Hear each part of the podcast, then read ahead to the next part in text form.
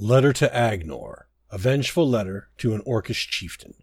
Agnar Gromalak, by the time you finish reading this, someone you know will be dead. I see you found a place to stay. A warehouse at the docks? Really? You must be in terrible trouble to be hiding in a place like that.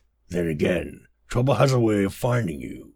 You may be wondering why your armor is missing, and your weapons, and your clothes, and that filthy pallet you were sleeping on. And if you have any conscience at all, you might be wondering about your wives back home. Why did you run away, Chief?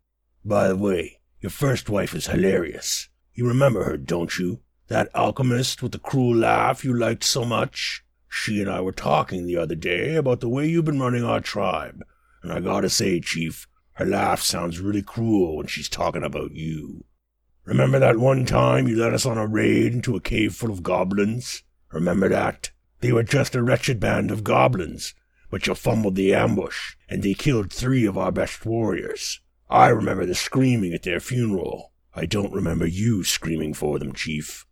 Well, how about that time we sent a shipment of swords to Daggerfall to sell to the Redguards? That was an expensive shipment, but someone didn't send enough guards with the caravan. Do you remember who that was? I'm the stealthiest scout you've got, and I could have saved that shipment but you never sent me. You did some good things, though, I must admit. You taught us about the Code of Malacath, like the part where a tribe can't get a new chief until the cowardly old one is dead, or the part where only the chief gets wives, and none of the rest of us get any. I'm really tired of that.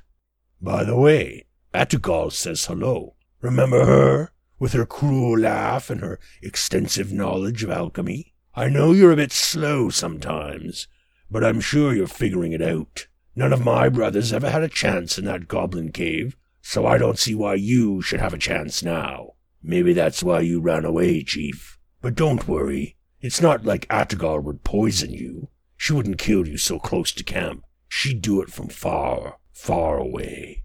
Because when you die, it's not going to be poison. It's going to be a clean sword thrust. And that's why I'm standing behind you right now, Agnor.